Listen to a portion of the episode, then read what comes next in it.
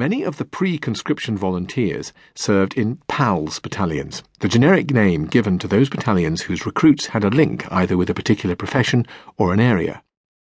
This enabled volunteers to enlist alongside friends and acquaintances. The downside was that these PALS battalions, like the other recruits raised by Kitchener, were full of novices who knew nothing of army life, let alone what it took to survive and fight in trenches.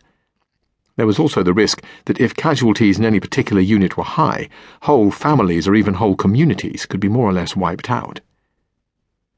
The top British generals cited the rudimentary training offered to these new recruits as the reason why they adopted pedestrian tactics on the battlefield.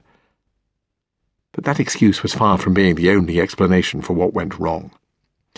Long before the beginning of the planned offensive, there was abundant evidence suggesting that the British Army was not the efficient force it was portrayed to be, and if more politicians had served in the ranks as well as on the general staffs, the government would have been in the know as well. It's easy to see why members of Parliament might not want to muck in with the lower ranks or even with the junior officers. The facilities laid on for them in France were often basic, to say the least.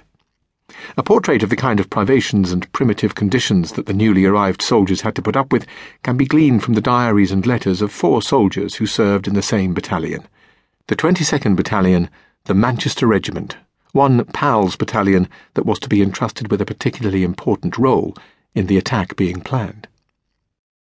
Like many of the PALS battalions, the 22nd Manchesters, also known as the 7th Manchester PALS, contained a substantial number of middle class professionals some of whom were already making their mark in civilian life when war was declared. They included a barrister who was to become a Member of Parliament and the government's Solicitor General after the war, a future editor of the New Statesman, and two university lecturers. Most of these professionals and intellectuals were officers.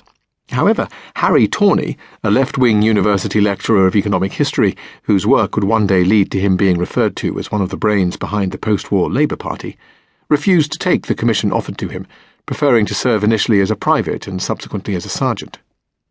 It's largely thanks to Tawney that we know about some of the hardships men in the ranks had to endure, as well as the inefficiencies within the army which were particularly galling for those who were often dismissively referred to as the poor bloody infantry. If one can believe the reassuring letters that Tawney sent to his wife Jeanette before going to France, he handled the trench digging training exercises surprisingly easily for a man approaching middle age who was not used to physical exercise. He was 34 years old at the time of writing. In one such letter he wrote, It was quite hard work digging them. One uses a pick and a spade, but I found I could do it as well as the others and am only a little stiff today. He found grenade throwing practice more exacting.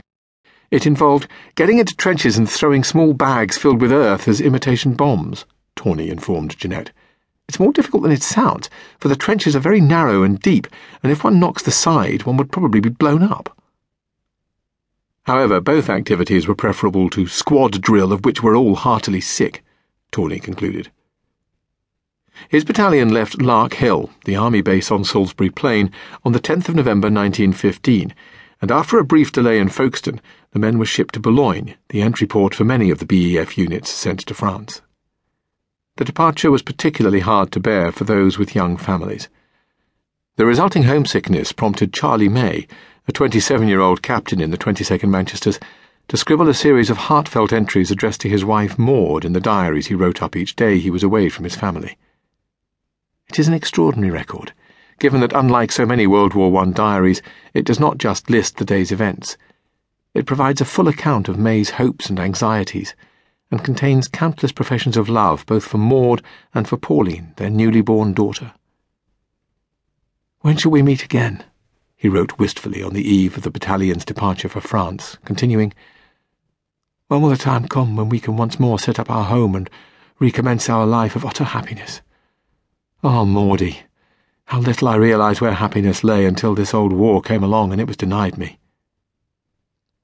The letter that Tawney wrote to his sister Mildred on the 22nd of November 1915 describes the conditions that the members of his battalion had to endure on their arrival in France. When we first landed, we had two rather bad days. First, an awful night under canvas in rain, which lasted for about 24 hours and made the whole place a swamp. Then, after about four hours in cattle trucks, a march of some 15 miles.